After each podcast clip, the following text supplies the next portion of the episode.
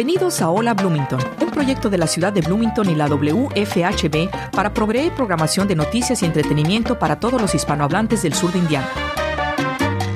Hola Bloomington es producido y presentado por un dedicado grupo de voluntarios de nuestra comunidad. Welcome to Hola Bloomington, a project of the City of Bloomington and WFHB Community Radio to provide news and entertainment programming to the Spanish speaking members of Southern Indiana. Hola Bloomington is brought to you by a dedicated group of community volunteers.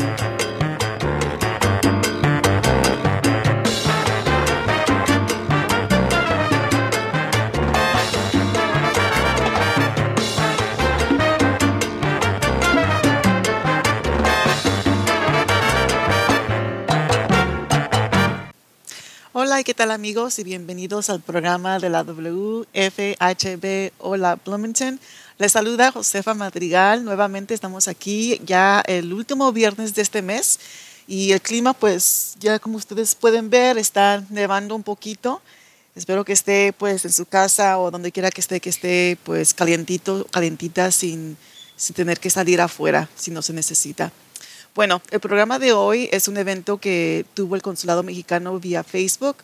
Eh, ellos están haciendo sesiones de lectura y están programación. Usted escuchará a la participación de la doctora Luana Sandoval Castillo, quien estará compartiendo su historia como mujer mexicana y doctora en el exterior.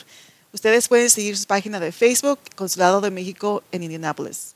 Estas son historias de las coordinadoras, la coordinadora Sandra López León y de Jacel Ela Jiménez, con esta actividad, desde el Instituto de los Mexicanos en el Exterior, buscamos la inclusión, la inclusión de población adolescente, migrante, a través de sesiones de lectura y también eh, como un mecanismo para apoyar y motivar la transformación profesional y el desarrollo académico a fin de generar un impacto social y cultural. En esta primera sesión de lectura tenemos el honor de contar con la participación de la doctora Luana Sandoval Castillo, quien actualmente radica en Dinamarca y se desarrolla profesionalmente como médico o médica adjunta.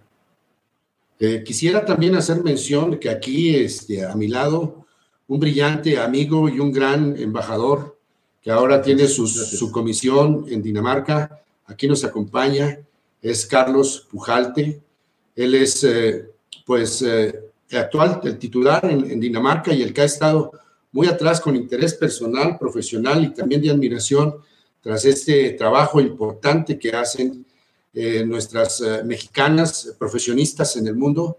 Y como lo comentaba con él, sin duda se trata de un, de un trabajo emblemático porque pues tiene primero pues como iniciativa que en distintas partes del mundo puedan unirse profesionistas y hacer una narrativa muy importante de sus acciones profesionales, pero también de todas aquellas vicisitudes, si lo podemos llamar así, o de todos aquellos esfuerzos, o de todos aquellos retos que tienen que enfrentar en una cultura distinta, con un idioma distinto, y no nada más adaptarse a su profesión, que de suyo ya es sin duda importante, sino también participar en lo que es eh, la sociedad, la sociedad del país huésped, con un idioma diferente y con tantas cosas que implican también su situación migratoria y que eh, en muchos de los casos hacen también una crónica de cómo obtener estos documentos y cómo enfrentar las cosas. Yo creo que eso tiene un valor muy importante, pero también lo tiene, como su, como su título lo dice, eh, doctoras con alas, profesionistas por el mundo. Y, y, sobre todo en esta especialidad, la especialidad de la salud. La verdad que es un tema, en el caso del Instituto de los Mexicanos en el exterior, que tiene un simbolismo de, atracción, porque eh, como ustedes saben, tenemos el programa de la red global, la red global de mexicanos en el exterior, que hace que a través de capítulos los mexicanos con talento se unan para eh, trabajar, pero trabajar también por el, el desarrollo de México, con proyectos, con programas, etcétera y que en el mundo ya suman bastantes mexicanos que se dedican con sus especialidades a contribuir con el país huésped, con el México, a hacernos orgullosos, a verlos saber a, través de estos libros, de estas hojas, de esta crónica, pero de su profesión, saber de ellos y de todo lo, importante que logran en el extranjero para poner en alto el nombre de México. La verdad es que nos sentimos muy orgullosos de ese trabajo, lo hemos leído, lo hemos seguido, ya en la semana de, información y atención a la mujer en el extranjero, que tuvimos la oportunidad de disfrutar una participación eh, con, el, con el embajador Pujalte, y nos dimos cuenta de la, importante, la importancia que tiene este tema y de la importancia que tiene esta publicación. Yo invito a todas aquellas personas que nos van a acompañar en este programa a que no se queden con las dudas, a que con las aportaciones, con los comentarios, y lo pueden hacer también aquí a través del chat para que con la coordinación del embajador Pujalte, eh, la doctora Luana Sandoval pudiera dar este, atención y contestación. Muchísimas gracias. Eh, en síntesis, Doctoras con Alas es un libro en donde se plasman las experiencias de 26 personas mexicanas que por diversas razones en el extranjero eh, viven y que narran una historia distinta. Cada una de ellas es protagonista que además de compartir lo que implica emigrar, nos comparte también una parte de su ser, una crónica de cómo ve ella su, aquí, aquí lo tengo, miren, aquí está, nada más que todavía no tengo la simetría de dónde aparecen las cosas, pero creo que ahí se ve. Y este, información vital para cualquier persona que busque abrir sus horizontes. Doctora Luana Sandoval Castillo, ella nació en la Ciudad de México, tengo entendido que ya lleva fuera de nuestro país 13 años. Eh, su lugar de residencia es Dinamarca y su especialidad es eh, optimización eh, periquirúrgica. Yo creo que estamos ante uno de los talentos mexicanos en la que debemos escuchar, ponerle mucha atención, pero sobre todo mandarle un abrazo muy cálido con la admiración de México. Les dejamos aquí con este, el embajador Carlos Pujalte, para que nos haga el favor de moderar esta conferencia. Adelante, amigo embajador, bienvenido al IME y muchísimas gracias por coordinar toda esta conferencia conjuntamente con la maestra Gabriela Hernández, que por algún motivo no se encuentra en este, en este momento, pero que quizás se une a nosotros más tarde. Y saludamos también con mucho afecto a Nayeli y Damián. Muchísimas gracias a todos y estamos atentos, muy atentos a lo que nos comunique la doctora Luana Sandoval. Adelante, embajador. Muchas gracias, embajador Santana. Eh, antes que de iniciar, quisiera tan solo señalar, también por reciprocidad, que el embajador Santana, para quien no lo conoce, pues es uno de los miembros del Servicio Exterior, tal vez el miembro del Servicio Exterior que tiene más experiencia con las comunidades mexicanas en la frontera. Eh, tiene, ha hecho un gran trabajo en distintas áreas y es un gran conocedor de la problemática que enfrentan los mexicanos en Estados Unidos y en la frontera en particular. Muchas gracias, embajador. Al contrario, muchas gracias por tus palabras. Adelante, embajador. Eh, como, lo, como lo señaló, pues estamos muy contentos de iniciar esta serie de lecturas, porque son varias que vamos, vamos a ir a, se van a ir haciendo a través del año. En esta ocasión, como lo señaló el embajador Santana, es Luana Sandoval Castillo. Y, este, y antes que nada, pues quisiera yo también agradecer, iniciar con los agradecimientos en particular al Instituto de los Mexicanos en el Exterior. Muchas gracias. A la maestra Gabriela Lucero Hernández Martínez, que fue la que coordinó y, digamos, retomó eh, la propuesta de llevar adelante esto, esta, estas conferencias, y a Nayeli Damián, que es la cónsul y encargada de asuntos culturales en la Embajada de México en Dinamarca, quien fue también la coordinadora de estos eventos. Eh, quisiera también señalar que el, el eh, es eh, la importancia de este libro, antes de, pasar a otros eventos. Porque ahorita que estaba hablando el embajador Santana, me acordé de una anécdota. Y es que cuando yo estaba en el Consulado General de México en Toronto, la, recibí una comunicación que me decía que la Secretaría de Salud deseaba entrar en contacto con un hospital en, allá en Canadá, porque habían, eh, estaba desarrollando una nueva tecnología para este, terapia, no tengo una terapia para niños con cáncer y que es, estaban muy interesados en esa, en esa terapia para poder aplicarla en México. Entonces, ¿cuál no sería mi sorpresa cuando entré en contacto con el hospital? Que la doctora que desarrolló esa terapia encargada y directora era mexicana. ¡Wow! Una de las mexicanas que, este, pues, doctora, que pertenece a este grupo de doctoras que viajaron, se integraron y que, pues, yo le dije a México, mira, lo que desarrolla es mexicana. Este, y obviamente se pusieron en contacto para eh, instalar esas eh, terapias aquí en México. Ahora bien, eh, como ya lo señaló el embajador, también las personas a través de las plataformas pueden enviar sus preguntas para que la doctora Luana Sandoval las responda. La doctora Luana Sandoval ha colaborado en varias ocasiones con la embajada, no es la primera vez que tendremos en contacto con ella. Ah, ella eh, fue, fue nominada por la embajada. Bueno, la primera vez que tuvimos contacto con ella fue cuando eh, ella nos, nos eh, se comunicó con nosotros para hacer la presentación de su libro en el Instituto Cultural. Ahí fue donde nos enteramos de la existencia de este libro y de estas historias que nos interesaban mucho.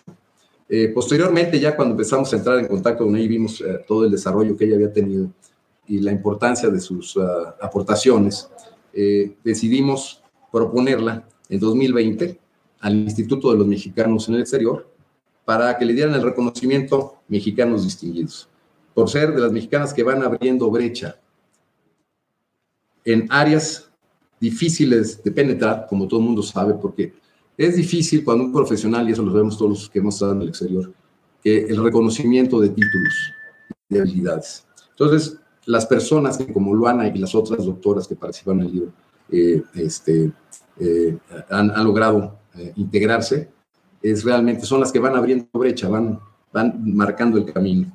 Y es la parte más difícil, va facilitándole a las que van atrás su integración. En áreas que, como les dije, son difíciles de penetrar, y, y que, pero ellas con esto demuestran que con inteligencia es, y su esfuerzo es posible tirar todas las barreras.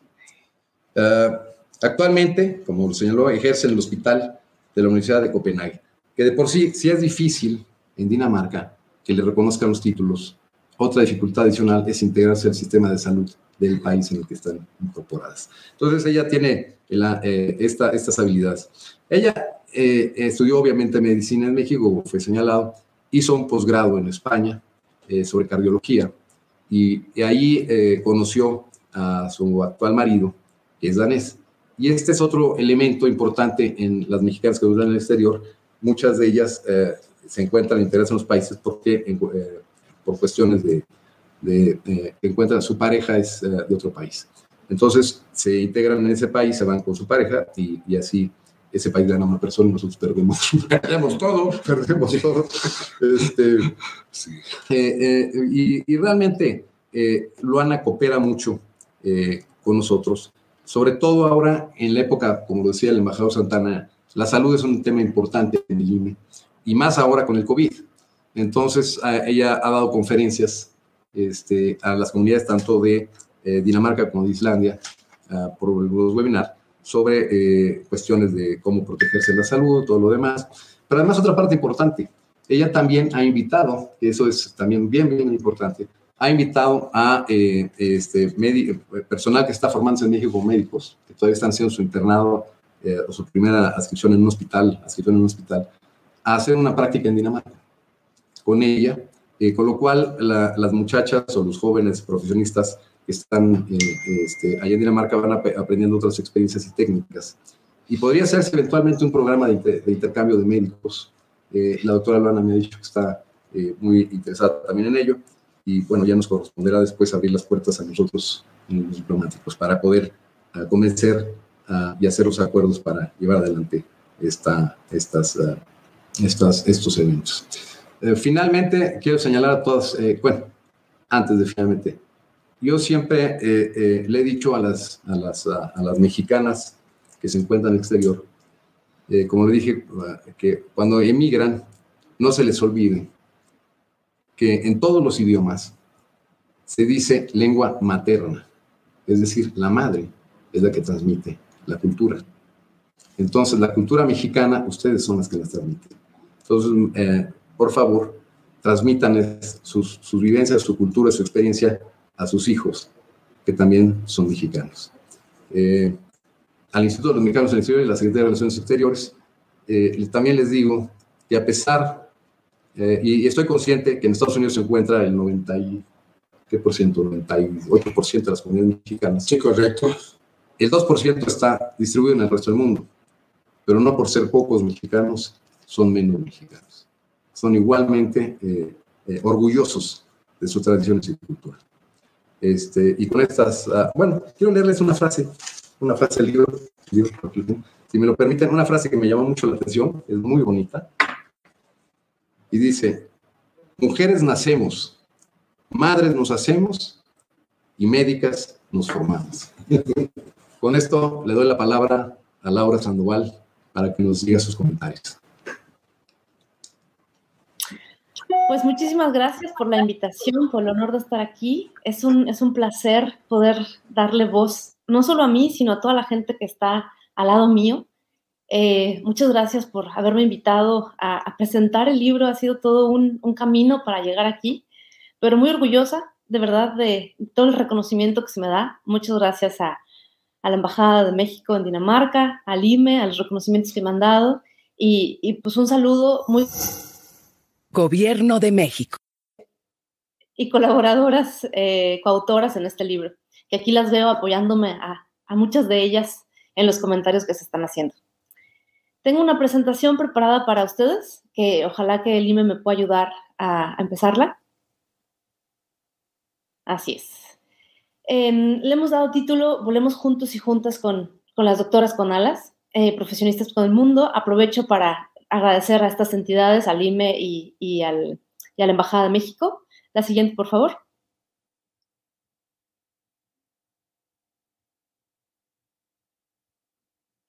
¿Podemos pasar a la siguiente? Quiero agradecer también a Eduardo Urbano Merino, que es un gran artista que nos ha ayudado a, a hacer la, obra de, la entrada, de, la portada de nuestro libro. Em, ojalá lo puedan seguir en, Facebook y en diferentes plataformas. Eh, es un excelente ahora amigo que, nos ha dado la oportunidad de colaborar con, con él o él con nosotras. La siguiente, por favor.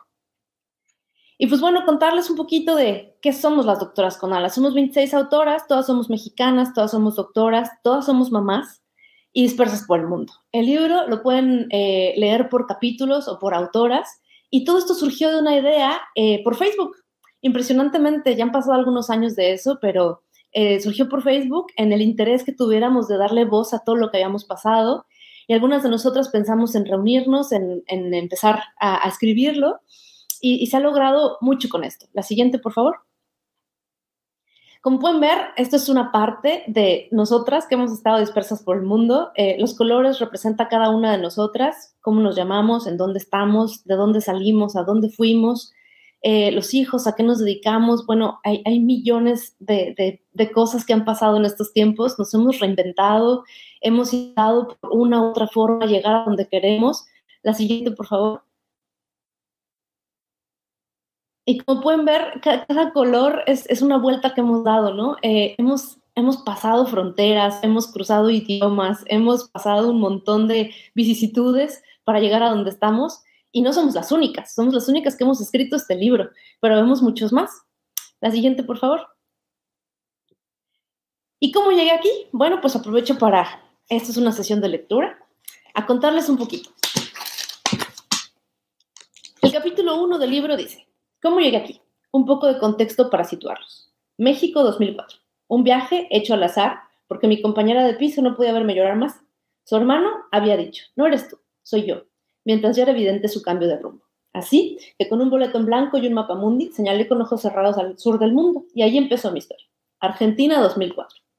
Un corazón roto en la maleta, dispuesta a, a renovarme. Me dediqué a escribir. Llegaron a mi vida una colombiana, un alemán y una brasileira que por cierto están invitados a esta sesión. Llegaron a mi vida, eh, tangueamos en las calles y resonamos cazuelas con las madres en Plaza de Mayo, lazos inquebrantables a través de los años, en un tiempo antes de Facebook.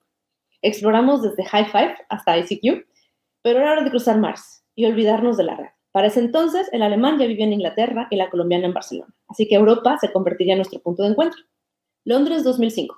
A mitad del internado médico y con miras para desarrollarme en el extranjero, iba visitando hospitales alrededor del mundo piezas de un rompecabezas que dirigían mi camino a puntos impensables. De la mano del alemán, recorrí parte de Inglaterra y aproveché las cortas distancias y las aerolíneas baratas para visitar a la colombiana en Barcelona. Barcelona 2005.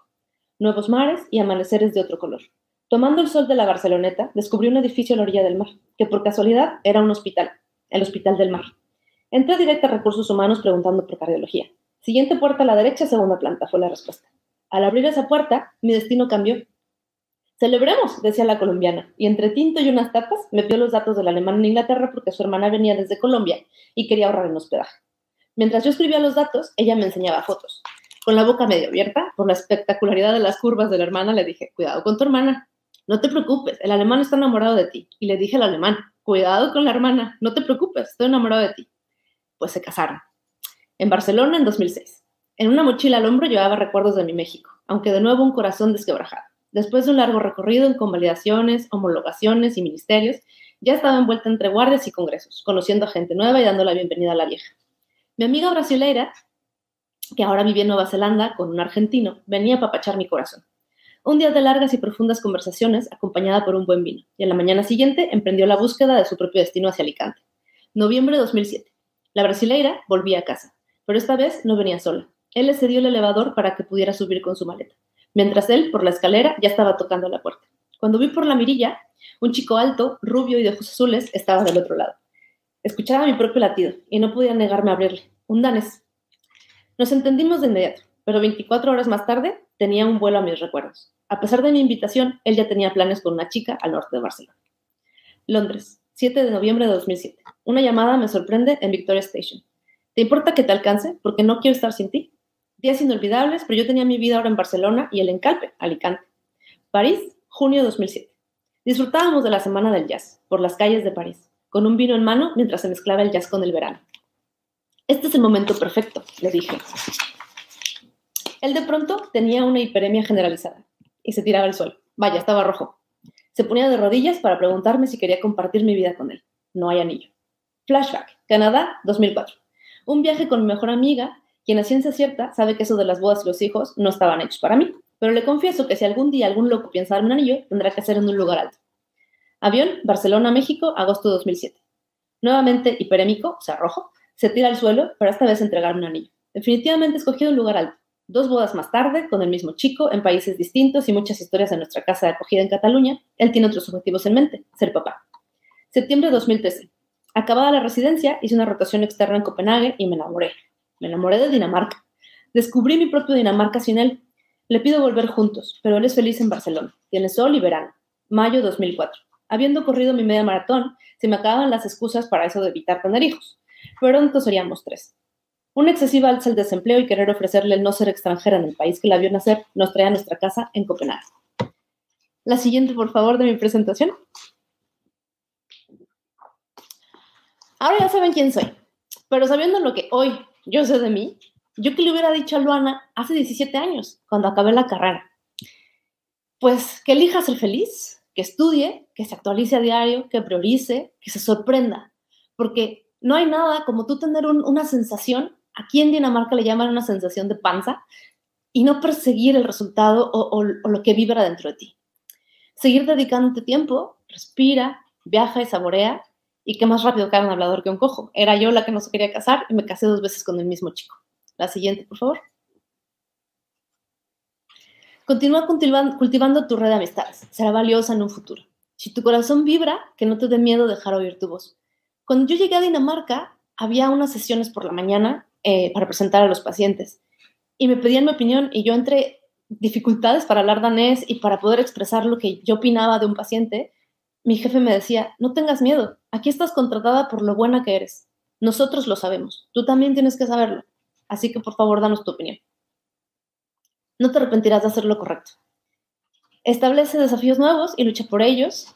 Y bueno, mencionando a una buena amiga, a Sandra, Empieza siempre por eso que no quieres hacer, por lo que te da más flojera. No permitas quedarte siempre con la sensación de lo hubiera. No te preocupes por el dolor, pasará y las cicatrices curarán. Disfruta, exprime de gozo cada segundo invertido en las cosas que te hacen feliz y aprende de las que no te hacen feliz. Siguiente, por favor. Cuando yo estaba en México, vi que había formas de pensar distintas y me sentí identificada con la igualdad profesional. Era difícil en la carrera que se le diera la misma oportunidad, sobre todo para entrar a quirófano a amputaciones o a cirugías largas a un chico que a una chica en el tiempo que yo hice el internado. La igualdad de género Muchas veces cuando estábamos por los pasillos del hospital en urgencias, cuando veían a una chica vestida de blanco, era una enfermera siempre, pero cuando pasaba el camillero, siempre era un médico. Entonces, eso un poco como que movía una, una sensación diferente en mí. La igualdad de salario, independientemente de cuántas horas de trabajo se hacían, de cuántos empleos tenía uno, uno tenía que trabajar en muchos sitios para poder alcanzar el, el nivel económico que uno deseaba. Y la igualdad en calidad de vida. Esto significaba que además de tener que trabajar en muchos sitios, no podías disfrutar a tu familia. Entonces me puse, me empecé a preguntar qué era lo importante para mí, en dónde quería estar, en dónde se encontraban esas cosas. La siguiente, por favor. Y fue esto, ¿en qué lugar del mundo está eso que yo quiero? ¿A dónde tengo que ir para conseguirlo? La siguiente, por favor. Yo me siento orgullosamente mexicana, siempre lo he estado, en la forma de, enfrentar las cosas. Yo pienso que que, siempre tenemos un, punto extra, somos, somos buenos para muchas cosas. Y eso me hizo preguntar, ¿para qué es bueno un mexicano? Y no es chiste, el ingenio. Los, los mexicanos sabemos resolver cosas y por eso somos muy queridos en muchos sitios. En, en Barcelona, cuando estuve trabajando, eh, la gente que más era contratada eran latinoamericanos y era porque en urgencias no se les eh, no había conflicto para resolver cosas. Siempre había una solución, siempre había una forma de, de llegar a, eso, al objetivo que se quería. Eh, yo recuerdo alguna guardia que hice en, México, em, en la Valbuena, donde no teníamos los, aparatos para tomar un electrocardiograma y tuvimos que inventarnos una pulsera de metal que tenía el paciente porque era un preso y hacer un electro. Entonces, siempre se solucionan las cosas. Y, y mi buena amiga Sandra dice que hay genes asociados a la búsqueda de novedad. Entonces, creo que este, este deseo de ir a buscar más allá lo que uno quiere también puede encontrarse dentro de nosotros. Es una variante genética en el gen específico que se llama DRD4, que está relacionado a la dopamina. Sea que si alguno de ustedes vibra por salir, no duden que tienen ese gen que los motiva para llegar a donde quieran. Y encuentro que hay ventajas laborales para poder triunfar como mexicano. Definitivamente esto de, trabajar muchas horas, esto ya lo hemos vivido en nuestro país, y querer, querer llegar a eso, tener un objetivo claro el no tenerle miedo a, la lucha, al, querer llegar más allá. Y el ayudarnos, que esto no lo tenemos todavía muy integrado, pero el, ver a nuestro alrededor, ubicar qué se necesita y trabajar en conjunto. La siguiente, por favor. También me siento orgullosamente Puma. Fui formada en la UNAM. Estudié la carrera de medicina, pertenecí a un grupo afines, eh, era un grupo eh, enfocado a la investigación Em, en el, internado y el servicio lo hice en investigación e hice, aproveché para hacer una maestría en ciencias médicas. Siempre que viajaba, llevaba el título debajo del brazo. Desde que estaba en Costa Rica, cuando me fui a Inglaterra, cuando llegué a Barcelona, pues esto evidentemente era el momento para eh, poder entregarlo, para poder decir, aquí quiero estar. Y ya sabía yo que había algo que me motivaba para salir, para querer estar pues en otro sitio donde me sintiera mejor, más integrada. Hay desafíos, pero no son imposibles. La siguiente, por favor. Y les leo otro poquito más de mí. Capítulo 3. Tiempos difíciles. Todo inicio es difícil. Recuerdo haber llegado con solo una maleta, llena de fotos y recuerdos. Había contactado con un conocido del INSICH, es el Instituto Nacional de Cardiología Ignacio Chávez, quien me ayudó a ubicarme temporalmente con otra colega en la zona norte de Barcelona. Solo sabía que se llamaba Adriana y que tenía una habitación libre. Me recibió con los brazos abiertos y yo llevaba unas ricas tortillas como agradecimiento. Ambos trabajaban en el hospital en donde fui aceptada, el Hospital del Mar. A pesar del jet lag, seis horas más tarde me presenté al servicio con mi mejor vestido casual y mis tacones, de los cuales tuve que bajarme después de correr a atender dos paros. Llamadas a urgencias y el pase de planta. Sutilmente, mi tutor, quien se convertiría en mi testigo de bodas y en mi papá adoptivo, me sugirió que el día siguiente llevara bambas, o sea, tenis. Tuve que redefinir mi outfit, lo cual fue un buen pretexto para ir de compras. Cada tarde iba a un locutorio, es un café internet, para buscar piso, departamento. Para compartir y a su vez un colega me recomendó que fuera con una señora de origen catalán, pero con un acento argentino, cuyo su índice de masa corporal sobrepasaba el perímetro de la ciudad donde se sentaba. Era un poco grande. Pero eficaz encontrarme en mi futuro piso, en la calle Bailen, entre Valencia y Aragón. Dos chicos, también invitados a esta sesión, con un acento conocido, me recibieron a la puerta, Jaime y Gerardo. Coco ambos mexicanos que hacían diseño gráfico en Barcelona. Jaime pegó en mi puerta la etiqueta de unas galletas, Lu, y me dio la bienvenida. Mi habitación era la más pequeña, pero también por eso pagaba menos. Coco me enseñó a usar la lavadora, porque a esas alturas mi economía no soportaba más compras para lograr redefinir mi outfit. No podía ser más feliz con mi nueva vida. Jaime me regaló una bicicleta que él ya no usaba para que pudiera ir al hospital, así que eh, agarré mi nuevo medio de transporte. Todos los días escuchaba música, por supuesto, mexicana, para ir a trabajar. De hecho, me entró la nostalgia de hasta escuchar mariachis y música banda, cosa que en México solo escuchaba cuando ponía la estación de radio equivocada. Algo con lo que no contaba era la economía limitada. Mientras que el Ministerio de Educación y Ciencia homologaba mi título de medicina, yo no figuraba como derechohabiente de un sueldo en España, así que sobrevivía con mis ahorros del servicio social y de haber trabajado como médico para una empresa de seguros en México. Pero el dinero desafortunadamente no daba para mucho, sobre todo cuando tenía que dividirlo entre 20 cada vez que hacía una conversión. El que convierte no se divierte, decía mi amigo. Empecé por apretarme el cinturón y cuidar a unos niños al otro lado de la ciudad. Hoy que lo recuerdo, hubo días que teníamos que ahorrar para comprar papel de baño y por supuesto que la bici se convirtió en el mejor medio de transporte para ahorrar. La siguiente, por favor, de mi presentación. Cuando adquirí el título de mamá, me pregunté, nos preguntamos, ¿cómo y dónde educar a un hijo en un mundo sin trampas? Enseñarle qué es lo correcto. Se convirtió en prioridad ser mamá, algo que, que no me imaginaba, y pasar tiempo con mi familia. La siguiente, por favor y les leo un poquito del capítulo 8. Adaptación de los hijos. Lo tenía claro, quería que mi hija tuviera un vínculo con su tierra, que creciera sin ser extranjera y cerca de su familia. Esto no íbamos a poder ofrecérselo en Barcelona, donde ambos éramos extranjeros y nuestra familia eran esos grandes amigos, pero que no eran abuelos que podíamos molestar a las 3 de la mañana con un niño enfermo. En algún momento hicimos una búsqueda de los 10 países más felices del mundo, y allí estaba Escandinavia. Sin embargo, mi México lindo cada vez iba catalogándose entre los países sin guerra declarada más inseguros del mundo. En mis prioridades estaba el ofrecerle seguridad a mi hija. Aunque mi México es mi México, decidimos mudarnos a Copenhague. Yo estaba convencida, sobre todo viviendo, viniendo de mi querida caótica Ciudad de México y su tráfico, que no podría vivir lejos del bullicio y de ofertas a la mano las 24 horas. Así que Copenhague se convertiría en nuestra siguiente casa.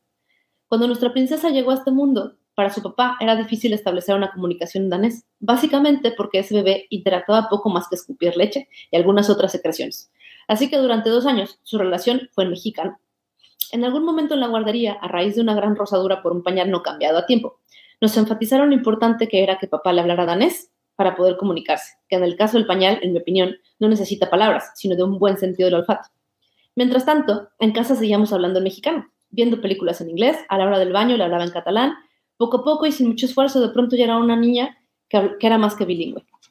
Pero el idioma no fue el único desafío. También tuvimos un poco de inversión cultural cuando apareció el tema de dejarla dormir a la intemperie, ya que los daneses son ávidos de dejar a sus crías durmiendo fuera mientras ellos toman un cafecito y haciendo algo que se llama hygge.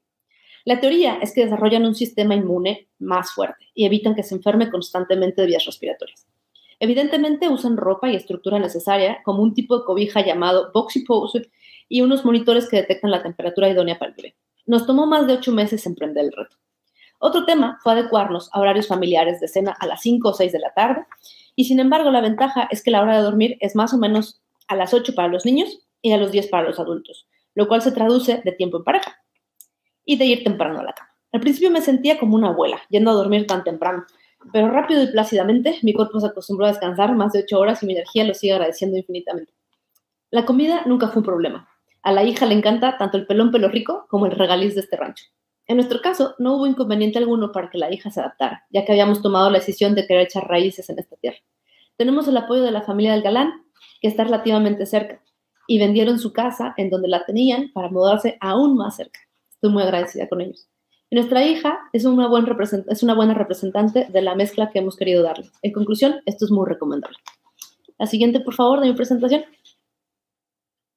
Como pueden ver, esta soy yo, pero soy una de 26 autoras y soy una entre un millón de mexicanos y mexicanas que están por el mundo. Y que el siguiente puede ser ustedes, o que puede ser su hijo, o que puede emigrar de una ciudad a otra o de México a Copenhague. La siguiente, por favor. Me puse a pensar cuáles, cuáles podrían ser los requisitos para triunfar y simplemente llegué a la conclusión de querer hacerlo. Ya eres valiente por solo tener la idea de intentarlo y disfrutar de la aventura. No estás solo, hay un sinfín de comunidad de paisanos deseando hacerte el cambio más fácil. Por ejemplo, nosotras. La siguiente. Prueba, busca, planea e intégrate. La siguiente, por favor. La siguiente, por favor.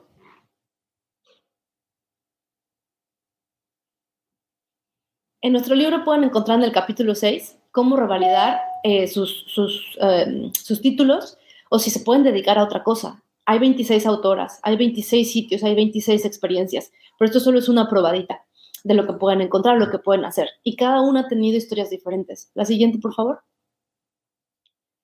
En el capítulo 9 encuentran detalladamente cómo conseguir una visa para vivir en el país. Como somos varias, como somos tantas, lo dividimos en tres regiones, en América Latina, en Brasil, Costa Rica, Perú y Panamá, donde se encuentran algunas de nosotras, en la región Europa, que hemos estado en Alemania, Austria, Dinamarca, España, Holanda, Suecia, Israel, y en Estados Unidos, que es un, un sitio especialmente favorito para los mexicanos. La siguiente, por favor. Y bueno, ¿cómo integrarte? ¿Cómo hacerlo? Hay muchos tipos de migrante. Tú puedes escoger cuál de ellos ser, pero yo te recomiendo que lo hagas de la mejor forma que lo planees, que vayas a las embajadas, que preguntes, que hagas una rotación, que busques si realmente, por ejemplo, Dinamarca es para ti. No hay límites, no temas a la desigualdad. En mi caso fue una ventaja, saber qué es lo que no quería para poder llegar a donde sí quería. Identifica para qué eres bueno. Eso es lo que, es lo que le aporta al mundo. Ve por eso que te hace vibrar, por loco que parezca. Y habrá gente mejor o peor que tú, pero ninguna que vibre igual. Siéntete libre de escoger, que no por compromisos familiares o porque tu papá es médico, o porque tu hermana es enfermera o algo que tengas que cumplir, lo que a ti te mueva. Busca la forma de llegar allí. La siguiente, por favor. Si eres bueno, lo serás aquí y allá. Tenía una amiga que me decía, el que es perico donde quieres verde. La diferencia es la calidad de vida. Piensa en ti, toma las decisiones basadas en ti, en lo que tú quieres. Así las malas decisiones también serán porque tú las tomaste. La siguiente. Y abre las alas, extiende tus redes, abre oportunidades de trabajo, colaboraciones, busca crecimiento personal y profesional, planteate ideas, yo tenía una, una libretita al lado de mi cama, donde de pronto cuando el sueño no podía conciliarlo y me despertaba a las 3 de la mañana, anotaba la idea que, se me, había, que me había surgido para poder perseguirla al día siguiente. Em, mejoras basadas en experiencias internacionales. La siguiente, por favor. Y de aquí les puedo mencionar que han surgido varias ideas. Desde que empezamos con, con la planeación del libro hasta ahora han pasado ya por lo menos tres años. Y les cuento que como de, chicas doctoras han escrito este libro, unos doctores también han querido escribir su libro. Se han puesto em, integraciones para transmitir eh, de forma científica eh, de nuestras colegas investigadoras y darle promoción a cómo, cómo llevar a cabo diferentes investigaciones, colaboraciones con la embajada, viajes para la presentación del libro. Hemos podido encontrarnos algunas nosotras y con muchas ganas de conocer a las demás en, en Los Ángeles para presentarlo. Eh, nos han entrevistado en el radio, eh, ahora en la pandemia hemos podido hacer un grupo de colaboración para mandarnos protocolos de acción contra el COVID de diferentes regiones del mundo, eh, de poder apoyarnos las unas a las otras, em, de, de, poder presentar este libro en diferentes sitios y de, como lo mencionaba el embajador, de que vengan colaboraciones y colegas mexicanos, médicos mexicanos, a este país para poder dar una probadita de lo que es, buscar si es algo para ellos o regresarle a México de la mejor forma, una oportunidad más de un mejor trabajo. La siguiente, por favor. Lo peor que puede pasar es que aprendas de tu aventura y regreses lleno de experiencia. La diferencia entre primeras y, segundas generaciones, y bueno, esto es algo que, a mí me llama la atención ahora que soy mamá, ¿cómo va a poder sentir mi hija al sentirse realmente mexicana? Y, pues bueno, creo que es una muy buena parte el poderle transmitir cultura. La siguiente, por favor. Por supuesto que habrá diferencias entre que si crece con el Mariachi Vargas o crece con música Carl Nielsen, crece con Café Tacuba o con música Kim Larsen, con cuentos de Cricri o con unos de Hans Christian Andersen, o si es Santa o los Reyes Magos, o si viene Yuleman o viene el Cagatío a darle los regalos, pero definitivamente es un crecimiento, es tener libertad, es aumentar la cultura. La siguiente, por favor y uno nunca sabe, tal vez como algunos imaginan, en algún momento tendremos algunas eh, trajineras paseando por los, canales de Newham. La siguiente, por favor. Bueno, finalmente con este libro nos gustaría abrir horizontes, demostrar que hay mil diferentes formas para salir adelante, además de inspirar a futuras generaciones a soñar, a volar, y como nosotras lo hemos hecho. La siguiente, por favor. Pueden conseguir el libro en diferentes plataformas, desde Amazon, Caligrama, las librerías Gandhi y hasta en Sunburns. La siguiente, por favor y seguirnos en nuestras plataformas. Estamos en YouTube, en Twitter, en Facebook, en Instagram. Y con esto les agradezco de nuevo el haberme escuchado y bienvenidos a contactarnos y a venir de visita a este país.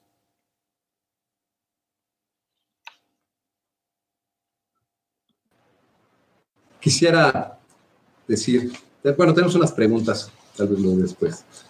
que hemos recibido, Luana. una de ellas se refiere a, si, a la diferencia entre estudiar entre, en, Europa, en, Europa, y estudiar en México.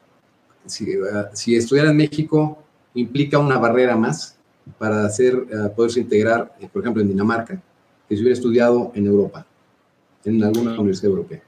Sí, depende, depende eh, en qué ámbito. Si lo relaciono solo a lo mío, al ser médico, eh, a mí me ha dado una gran ventaja haber estudiado en, la UNAM, sobre todo porque tuve la oportunidad de rotar en esos hospitales donde pude tocar pacientes, donde pude acercarme a la práctica clínica, donde pude atender un parto desde mi tercer año de la carrera.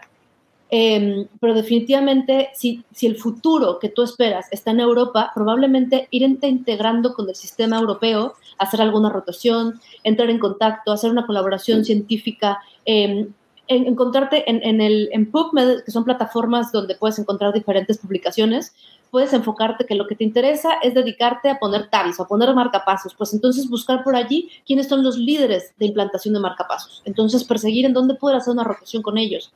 Pero definitivamente depende en qué punto de tu vida estás. Si yo me preguntara a mí misma si regresaría para estudiar en una universidad europea, no lo haría pero también es cierto que cuento con la ventaja de haber entrado por España, donde la homologación ha sido más fácil, donde era el mismo idioma para poder homologar los papeles y donde después de haber sido especialista en España, pude convalidar mis, mis papeles uno a uno en las diferentes comunidades, en, comunidades europeas, países europeos. E, eso es importante, fíjate. O sea, lo que estás diciendo es que en España es más fácil la homologación que, digamos, en Alemania, en Dinamarca o en Francia. Efectivamente, y sobre todo porque conocían a la UNAM. Depende de qué universidades vengas y depende en qué año vengas, te puede corresponder entregar papeles distintos que otros. Este, ah, ok. Y entonces, con la homologación española, es más fácil ya los, como es europea, los, ah, los daneses o los, uh, el resto de los países ya lo dan, digamos, es más sencillo que te, reconozca. Es más sencillo y sobre todo si un tiempo lo dedicas a ejercer en España. Porque si un tiempo ya estás en España, estás integrado con el sistema europeo, sabes cómo funcionan las leyes, eh, por ejemplo, para mandar a un paciente a casa, para asegurarte que no hay riesgo de que fallezca en domicilio, o, cuáles son los estatutos legales para, para tratar a un paciente. Y, y, eso certifica que tienes experiencia laboral en el país. Cuando yo llegué a Dinamarca, me pidieron una carta donde especificara que por lo menos tenía tres años de experiencia práctica en otro país europeo, para que el Ministerio de Sanidad certificara que había estado en contacto con pacientes previamente. Gracias, Lana. La siguiente pregunta es respecto al sistema de salud danés y el sistema de salud mexicano. ¿Cuáles serían sus similitudes y diferencias? Uf, pues partimos de situaciones económicas distintas, de sociedades muy ambiguas. Justo hoy comentaba con una compañera el, sostén familiar. Cuando un paciente en México está ingresado en un hospital, tienes a toda la familia que está soportando, que está ayudando, que se, que se turnan para cuidar al paciente, para lavar la ropa, para cuidar de los hijos, para proveer la comida y demás. En Dinamarca el paciente está solo. En Dinamarca se espera que el ayuntamiento se encargue de resolver los problemas, que tú has pagado tus impuestos previamente para que se ocupen de ti. Entonces la familia está muy lejos. Uno, porque el paciente no quiere que se acerque más y porque la familia tiene sus responsabilidades, no va a dejar el trabajo para cuidar al enfermo. Ahora, la importancia de esto puede ser ambigua, ¿no? O sea, culturalmente sí queremos mucho a nuestros pacientes, pero tenemos que encontrar el punto medio de poder responsabilizarnos de ellos y de darles un seguimiento posterior. ¿Y, qué diferencias hay económicas? Ahora que viví justamente el haber estado infectada por, COVID en México, eh, los, protocolos de acción son distintos. Desgraciadamente hay una, tendencia de prescripción eh, innecesaria de medicamentos que, no deberían de servir para, para nada y que solo hacen gastar al paciente. A mí me sabía muy mal cuando estaba en el internado, que yo sabía, era muy triste saber que la persona que sobrevivía era porque tenía dinero para pagarse su salud, su, su supervivencia y que muchas veces los mismos médicos nos colaborábamos entre nosotros para pagar la nitroglicerina para dársela al paciente. Entonces, hay muchas eh, desigualdades económicas y de, puntos de vista para poder abordar a los pacientes de la mejor forma. Espero que esto mejore en un futuro. Gracias, Lana. Ah, la siguiente pregunta se refiere a la igualdad de género. Eh, si es ah, en Dinamarca existe esta igualdad en los países nórdicos, como es lo que las gentes eh, opinan o, se ha difundido, eh, si efectivamente hay una igualdad de género profesional en Dinamarca. Mi vivencia es que sí. Eh, yo me he sentido más acogida en Dinamarca, sobre todo por mi apariencia nórdica, que en España. Porque en España había mucho alta. alta de ojo azul. Pero por supuesto que en España había mucha discriminación, sobre todo de género y sobre todo eh, cultural. Se, esperaba que los médicos latinoamericanos solo estaban para sacar como los, problemas agudos pero no, no se daba oportunidad para que tuvieran una plaza fija. Fue lo que yo viví en mi experiencia personal. Y en cambio, cuando yo llegué a Dinamarca, daba igual de qué color eras o qué género tienes o si eres LGTB, les da igual. Tú eres uno más, eres parte del servicio, eres un colega más. Y cuando se reparten, por ejemplo, las guardias, nadie, nadie pelea tener la mejor guardia o tener una guardia el jueves para librar el viernes y tener el sábado y domingo libre, ¿no? Es como, bueno, ¿qué te ha tocado a ti? Estás muy cargado de trabajo, ¿cómo te puedo ayudar? Hay una persona enferma, todos vamos al quite para ayudarnos. Cuando yo acabo con mi trabajo, no me desaparezco, no voy a mi casa. Pregunto, ¿en dónde ayudo? Acabo a las 3 de la tarde, ¿en dónde puedo colaborar para que todos salgamos a la misma hora? Entonces, realmente es una igualdad en todo, en, en, libertad, en, preocuparte por la familia y por la mía. Una colega en el hospital me decía, yo le preguntaba que cuándo podía ir su hijo solo a la escuela, que si no estaba preocupada porque lo fue a atropellar un auto cuando el niño iba en bicicleta, tiene ocho años. Y me decía, no, es que es obligación de todos cuidar de mi hijo es obligación de todos cuidarnos el uno al otro. Sí, gracias, Luana. La siguiente yo creo que ya la respondiste en tu presentación, que tiene que ver si el idioma es un obstáculo, cuando dijiste que eh, el doctor te dijo que te, habían contratado, estabas ahí por, por tu capacidad y que te tuviera que decir adelante, que te conocían, que conocían tu capacidad. Entonces lo que valoran no tanto es el idioma, sino tu capacidad. Hasta la fecha sigo perdón hasta la fecha sigo teniendo desafíos para, para, el idioma. O sea, el, me preguntaba un colega hoy que cuánto tiempo tardé en aprender danés. Eh, yo creo que me tardé más o menos año y medio, pero porque hice un curso, afortunadamente, que en su momento, cuando yo llegué a Dinamarca, pagó el ayuntamiento, te pagan por estudiar danés eh, eh, cuando yo llegué. Ahora creo que es un poquito diferente. Em, pero me pagaron tres años de aprender el idioma. O sea, invierten en ti porque quieren que te quedes o porque te dan la oportunidad, eres igual que todos los demás. Entonces, eh, me fui al, idioma, a aprender el idioma en el ayuntamiento y después de eso fui a un curso especial donde un, compañero del hospital me, me recomendó solo para médicos. Entonces estuve un año solo aprendiendo eh, casos clínicos, cómo presentar a un paciente. Si yo llamaba a las 3 de la mañana a mi colega que estaba medio dormido, cómo podía presentarle a un paciente y que nos entendieran de la misma forma. Y cada vez que, que yo tengo la, la, oportunidad de presentar a un paciente por teléfono, porque es casi el, día a día que hacemos lo mismo, em, si la otra persona detrás del teléfono no me ha visto y no entiende lo que digo, me pregunta que se lo diga de una forma distinta. O sea, no es como, ¿qué me estás diciendo? No entiendo y no te quiero entender eh, sino que realmente te ayudan a entenderte, te ayudan a saber qué es lo que quieres transmitir, abren contigo el perfil del paciente y, te ayudan a, que nos ayudemos juntos, ¿no? No, no es como una, dice mi marido que, a veces hasta los propios daneses les cuesta hablar danés, ¿no? Pero es un idioma muy difícil, definitivamente. Entonces, sí es, sí, es, un idioma muy difícil eh, eh, de aprender, sobre todo porque en muchas cosas no tiene reglas este, sobre la pronunciación. Y otra cosa que aprendí es que los países nórdicos, aunque son, tienen la misma raíz, eh, el, el, el, sueco, el noruego y el danés vienen siendo con el español, el portugués y el italiano. Ah, A veces no se entienden entre ellos.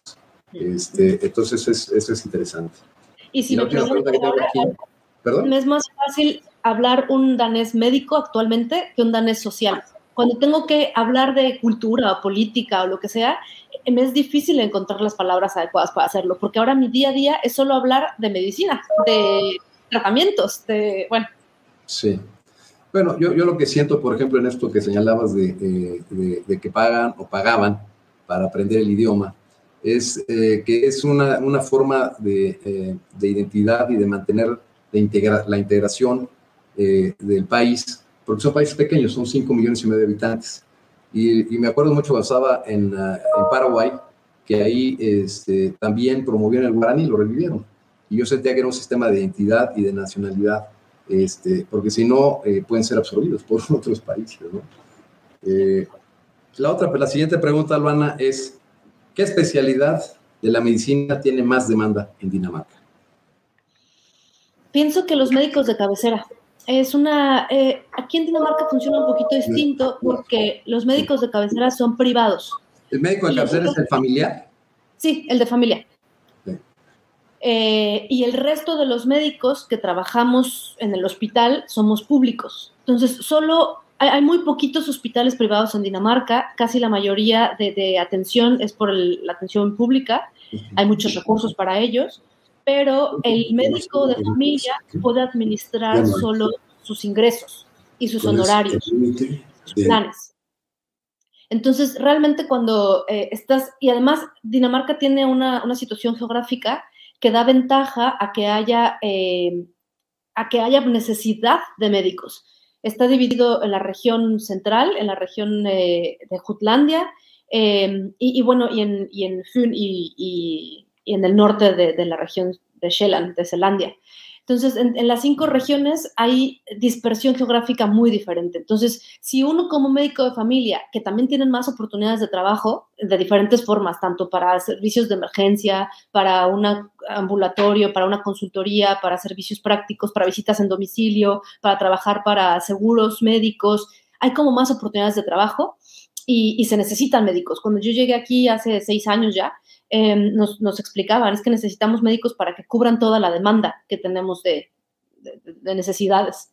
Y, ahora hay hasta muchos médicos que se van a las islas pequeñitas. Dinamarca es uno de los países que tiene más islas y, hay como poblaciones muy chiquititas en cada una de estas islas, pero no tienen médico, entonces tienen que viajar, por ejemplo, a Bornholm o, por ejemplo, otros sitios, no se transportan a la región central para poder ser atendidos. Si hay un médico en esa región, lo hace más fácil. Entonces, pienso que por diversidad, un médico de familia tiene muchas oportunidades y pues bueno, siempre depende de lo que a ti te guste, no es lo que les explicaba. Si tú vibras por una, especialidad quirúrgica, ve por ello.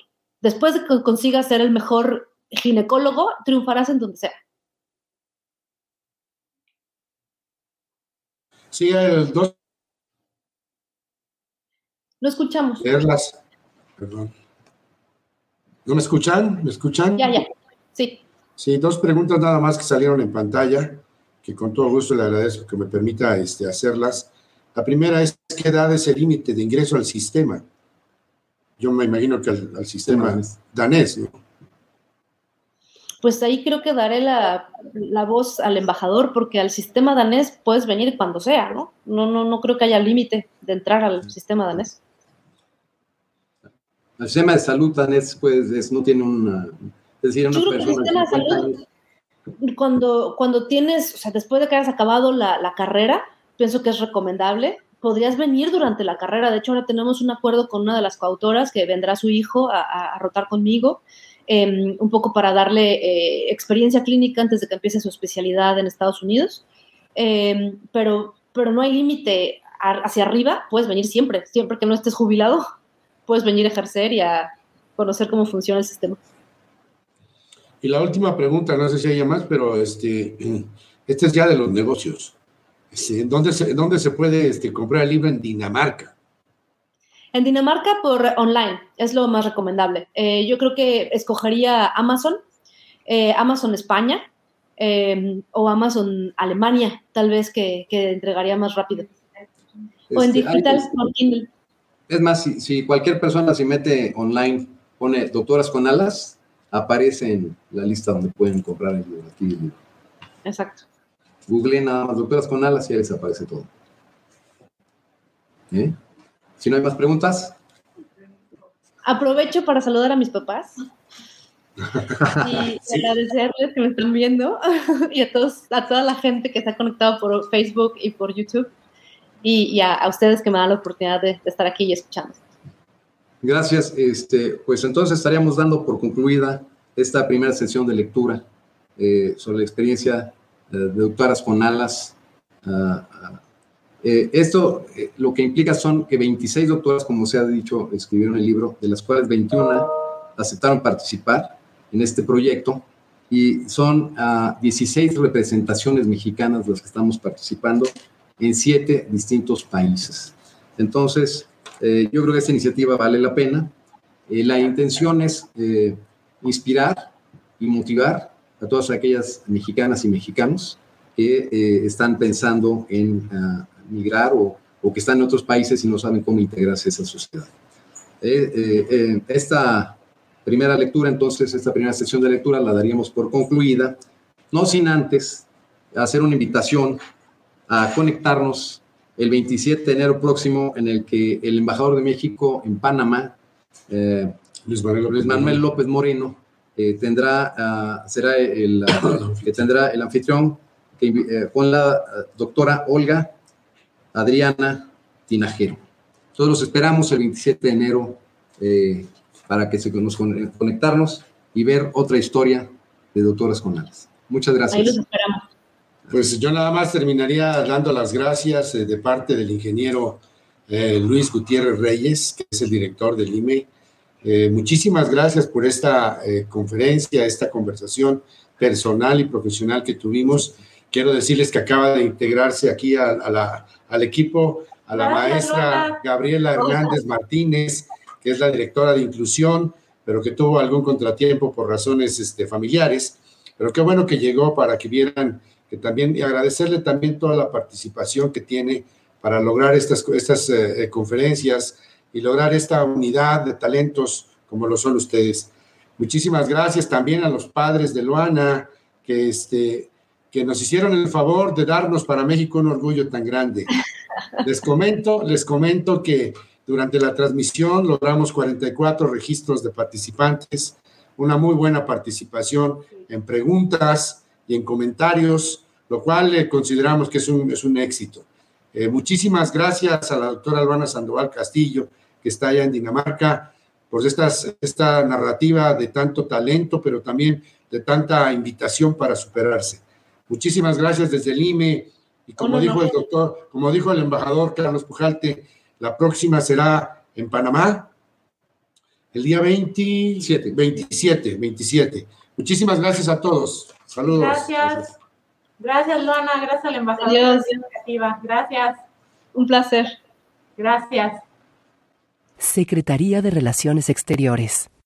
Les quiero dar las gracias a todos los que nos acompañaron esta tarde. Si usted o un conocido se perdió el programa de hoy, lo puede escuchar en, nuestro, en nuestra página de Facebook, Hola Bloomington, o en la www.wfhb.org. Desde la cabina bueno, desde Zoom me despido y gracias al Consulado Mexicano, nuevamente pueden seguir en su página de Facebook, el Consulado Mexicano Indianápolis. Gracias a nuestro dedicado grupo de voluntarios, al productor ejecutivo Kate Young. Ahora quédese para escuchar la hora latina con música para bailar y disfrutar. Usted ha escuchado Hola Bloomington, un proyecto de la ciudad de Bloomington y la WFHB para proveer programación de noticias y entretenimiento para los hispanohablantes del sur de Indiana. Hola Bloomington es producido por un dedicado grupo de voluntarios de esta comunidad. Para formar parte de nuestro equipo, llámenos al 323-1200 o escríbanos a hola.wfhb.org. You have been listening to Hola Bloomington. A project of the City of Bloomington and WFHB Community Radio to provide news and entertainment programming to the Spanish speaking members of Southern Indiana. Hola Bloomington is produced and brought to you by a dedicated group of community volunteers. If you want to be part of our team, give us a call at 323 1200 or send us an email hola at wfhb.org.